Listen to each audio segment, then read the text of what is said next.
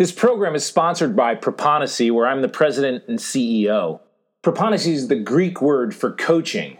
We provide SaaS technology to centers like yours. Most contact centers struggle with their people, whether it be overcoming monotony, attrition, or getting superior performance. Our solution makes it easier and cost-effective to get even more than you could possibly have expected from your front line. The result is loyal customers, engaged employees, and winning, provable, profitable results. You can reach us at proponency.com. You are being forwarded to the contact center coach.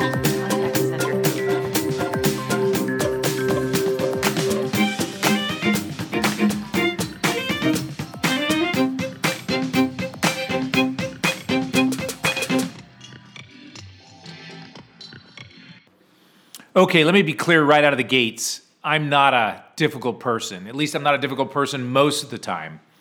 However, about a year and a half ago, my wife and I purchased a new townhome, and that townhome was 3 floors in the main building and then had a detached garage with an office over the top of it. And we decided to refurbish it before we moved in. My wife decided that with the office that had 3 unique windows on the back of it, regular normal windows, and she wanted to take those out and put a picture window in, thought it would look really cool, add to the value of our office, and we had a pretty decent view. So I had made the comment that, hey, listen, I think we need to run that by the HOA based on the direction it was and the other windows and lack of windows. She goes, no, we don't need to do that. We're just going to put it in. So we installed a new picture window. It was actually 2 windows, a big window and then a longer, thin window underneath it, pretty big. We installed it, and it looked beautiful, and we loved it. And 42 days later, the HOA came to us and told us that we needed to take our window out. So I proceeded to send them a note that said, hey, listen, I'm so sorry, terribly sorry. We should have asked you in advance. And then proceeded to give all the reasons why we thought it was a good idea, and it didn't really shouldn't matter to the HOA. It added value to the units. Other people may want to do the same thing. Some of the other windows down the street looked much worse than ours. Some didn't have windows at all. It backed up to a non-essential area, on and on and on. Well, the HOA would have nothing to do with any of the ideas that I had, and I just kept responding. And then I got a little agitated because they didn't seem to be listening to me. And I really thought I had the right idea, and I was really righteous in the fact that I did it with good intent, and I thought there was really great value. And they just didn't understand land values and our desire to compete against other parts of the neighborhood. So I proceeded to then go to an HOA board meeting where I had gathered all sorts of data and laid out my very detailed, logical reasoning why the HOA should approve what I have done. And of course, told them that I should have asked them in advance and begged their forgiveness. They proceeded to say no again. I then asked the leader of the HOA whether they ever had any intention of allowing me to do that, and they said absolutely not, which of course just burned me even more. After I got over it, I eventually took out the picture window and installed the 3 windows that the HOA wanted. God did make it all work out because my wife came up with a great idea. We did use the picture window on an inside wall and the other long, thin window on another inside wall, and made it look really cool. And so it ended up not being an investment that I wanted, but it did work out. I have since released my anger towards the HOA. And for those of you that want any sort of advice, you cannot beat the HOA. It's impossible. Do not compete against them. You cannot beat an HOA ever, ever, ever. As you can see, I'm totally over my HOA experience. Well, listen, welcome to Podcast 65. And today we're going to talk about dealing with difficult people, not in your HOA, but in your job. And we're talking specifically about how a leader deals with difficult people that work for them. I want to tell you, we do have some training related to frontline agents and how they deal with difficult people on the phone. And that's actually called Stop, Drop, and Roll, which actually takes off of the concept of what you need to do in a fire, stop, drop, and roll. Today, we're talking about a leader and the people that work directly for you, and these are the difficult ones. My hope is that I can help you today to identify them, to take a little closer look at yourself, and then just some basic things you can do to try to work your way through the challenges that you have with dealing with difficult people that work for you. So first up, I think we need to take these difficult people and put them into a category. And I think that there are three categories that you can put difficult people into. They're either miserable, agitated, or righteous. Now, a miserable, difficult person is somebody that's miserable all the time. It's never ending. And if they're miserable, then that means you need to be around them. But I guess the good news is you only need to be around them at work. Unfortunately for them, they need to be around themselves 24/7, so it's never ending. They never get to get away from themselves. And a person that's miserable all the time, they may be miserable, but they also may be wildly talented, or they have a unique skill or capability that you have, but they're just miserable all the time. The second type is the agitated type. And the agitated type is usually agitated by one issue. And that one issue sets them off. They're pretty normal and regular compared to everyone else, but they are difficult to deal with in one particular area. And there may be something that really burns at them that, I don't know, maybe it's your holiday policy, or maybe some calculation that you're doing, or something happens that the company did or position taken. And so they're pretty normal most of the time, but when they get to this one issue, they're agitated. And sometimes they have a tendency that has a tendency to recur itself. So it happens every quarter, every month, or you just know when you go in that this is going to be another one of those issues that they're going to be agitated about. And sometimes they have two issues. The third one is the people that are righteous. And these are agitated people, but they really believe that they're right. And they may very well be right, but they feel that they've been wronged. You know, low pay, they had a bad review, someone else is being coddled or getting preferential treatment. They were passed over because of politics, or maybe they've got a legitimate bad boss or leader, and I hope that bad boss or leader isn't you. But they're righteous. They just have a sense that they've been wronged, and so you just know it's coming, and you know it's there. So with the miserable, agitated, righteous, difficult person, the next thing that you have to take a look at is this a short-term issue or a long-term issue? Are they miserable in the short term? Maybe something's happened to them personal. Maybe they're going through a divorce, or they've got a sick parent, or they've run into some sort of difficult times. And this is just short term. They haven't been like this all along. They're just short term, right? Particularly now, or they're, and then also could be long term. Is this a long term miserable person? And whether it's agitated or righteous, there's kind of a short-term, long-term. And of course, sometimes you'll run into somebody that's agitated or righteous about an issue, and it's the first time, and so you don't know whether it's going to be a short-term or a long-term. But I'm assuming and hoping that when I say short-term, long-term, you immediately can think of people that fit into these two categories.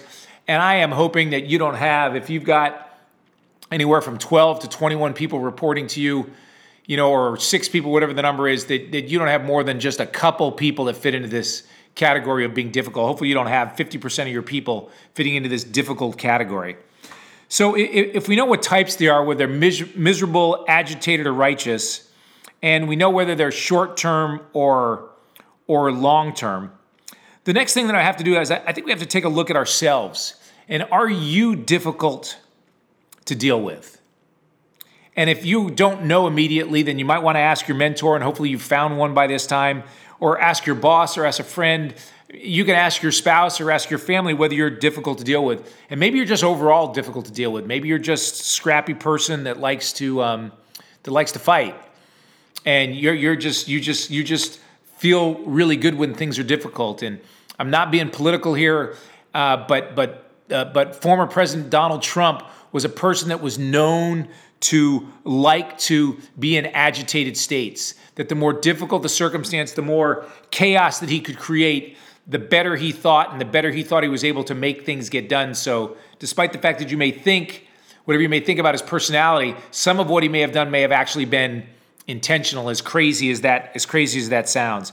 But maybe you're just difficult to deal with on just an area or two. Maybe that's something that you, it's just a couple of areas where where you are difficult on, or there's things that maybe happened to you in your past that when they come up, when somebody does them to you, you have a tendency to either respond directly like someone that you work for responded, or maybe you do the exact opposite of the way they did because you were hurt by it. I really just want you to understand and to recognize and to know everybody's got strengths and weaknesses. I'm trying to help you to see yours. What kind of personality do you have? Do you have a fight or a flight personality?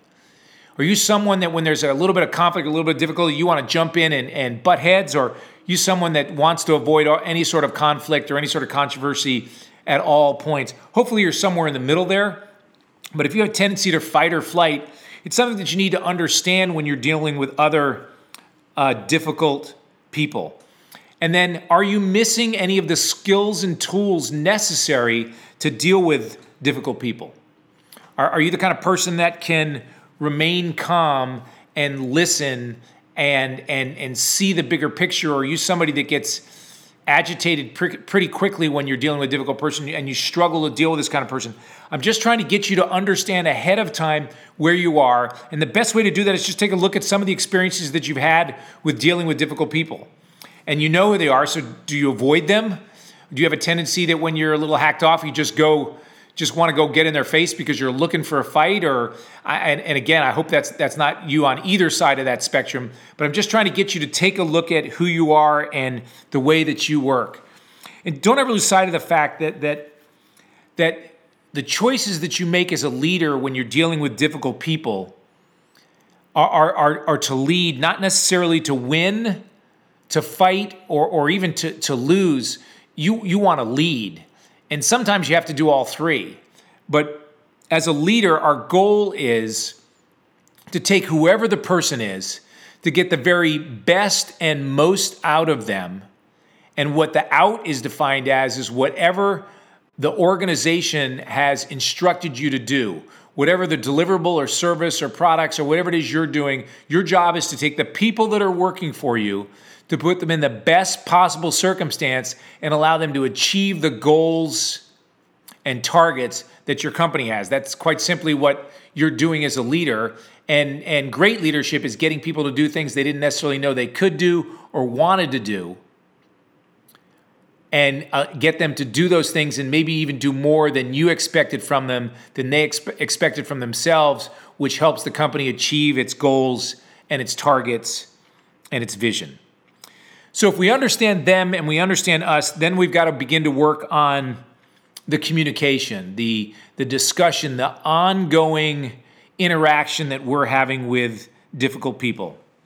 And because they're difficult people, they're either always difficult, miserable, they're always difficult, agitated on this particular subject, or they're always difficult, righteous, which of course means agitated but believe they're right on this particular subject. So you may not be able to change that, especially if they're long-term, but we need to recognize that it really is an issue-by-issue basis.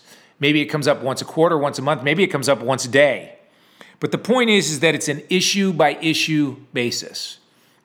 So the very first thing you need to do when you sit down and have a conversation, or you may be communicating through email or whatever it is you may be communicating on when you're dealing with this difficult issue, you have to make sure that you're both having a discussion about the same thing. Make sure that there's not some sort of discrepancy about what the actual issue is, because many times we're talking about one thing because we've got a history and our employee is talking about something completely different. So you need to make sure that the issue that you're discussing, the issue that you're working on at that particular moment, is the exact same one as them. So we need to make sure that we are crystal clear on what the issue is that we're discussing. And I know that sounds obvious, but when you're dealing with a difficult person, you need to make sure that you've got that figured out and that you're both dialed into exactly the same subject. The second thing is that you need to be able to listen and make sure that you are hearing what they are communicating. We have a tendency sometimes to tell people that we understand. And I know you've heard that before. Well, I understand.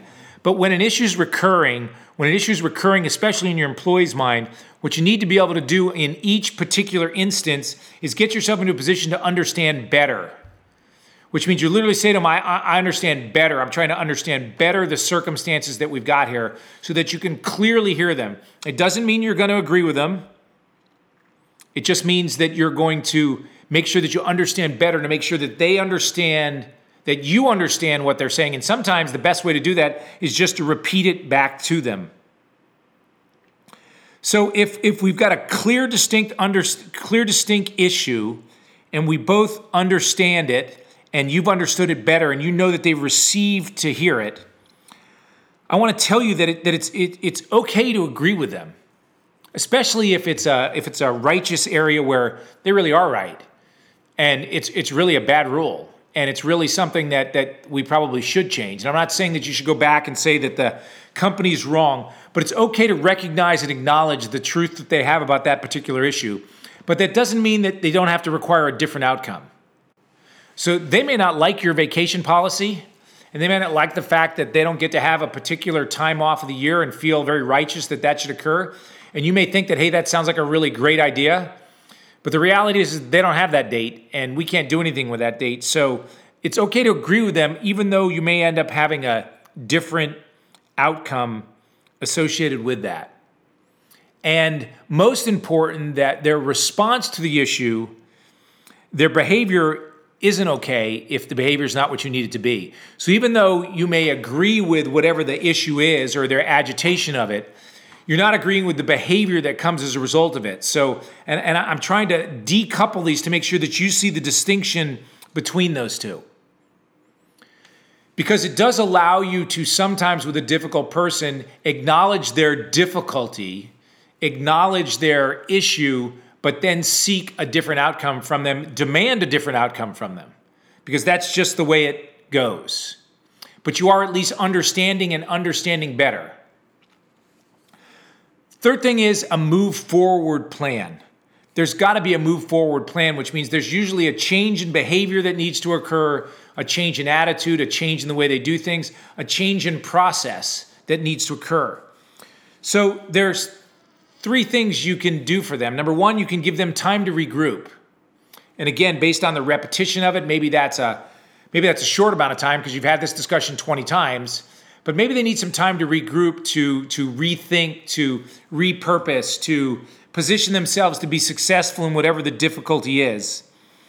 The second thing they need to do is they need to have a change of behavior so that they can join the team, which means they can get thinking like everybody else thinks, or if they don't want to think that way, they at least have to act that way, and at least have to work under the circumstances that are there. And of course, if you always have the capacity that if someone can't make a change with a difficult person, they can plan for being somewhere else. Because you don't have to stick around and keep difficult people for really long times. When I talk about someone being difficult for a long period of time, that's an easy way to ease people out of the organization. And sometimes that's the best thing that you can do for them and for you. But the reality is that you're going to deal with a lot of difficult people. And when you're dealing with difficult people, you have to be have the ability to be able to help them to redirect, to get a change in their behavior. And if not, then you need to move forward with verbal or written or whatever it is that you need to work with if the issue becomes something that's untenable for them or untenable for you and the company. Being difficult is not in anybody's job definition. No employee has a right to be difficult. They have a right to be challenging, again, up to a point. They have a right to question and discern and look for change and seek change and try to help the company be better. But there is nothing in the employee manual, there's nothing in anybody's job description that allows them to be difficult. But there are many instances, many different personalities. Remember, nobody just woke up yesterday and decided they wanted to be a contact center frontline person. They most likely want to be marketing people or actors or president of the United States or some other job. So having difficult people in your center is pretty normal. I'm just trying to give you some ways to be able to work with them and through them. So you can do that simply by having a good definition of who they are, taking a look at your strengths and weaknesses, and just following some basic, simple rules, which making sure that you got a clear understanding of what the issue is, making sure that in every instance you're communicating there that they understand better, giving yourself the freedom to be able to acknowledge their issues, but then still have the authority to make sure that they do what the company needs you to do, and having a move forward plan that gets them to either gives them some time to change, some time to join the team, or perhaps a way out the door. It's been great to talk to you in podcast 65. I hope this is some information you can use. I hope you don't have a lot of difficult people to work with. But listen, if you're going to become a great leader, you have to learn to deal with difficult people. And as you know, I know, and you know, you can be a great leader. It just requires you to put some effort in, some focus, some training, get some people around you that want to help you, and just a lot of hard work. Are you up to the hard work? I hope you are. It's been great to talk to you this week. Look forward to talking to you next week. Don't forget that there are 64 other podcasts. If you haven't listened to them, you should. I promise you they'll help you. They'll make you better. Look forward to talking to you next week. Bye-bye now. You are being forwarded to the Contact Center Coach.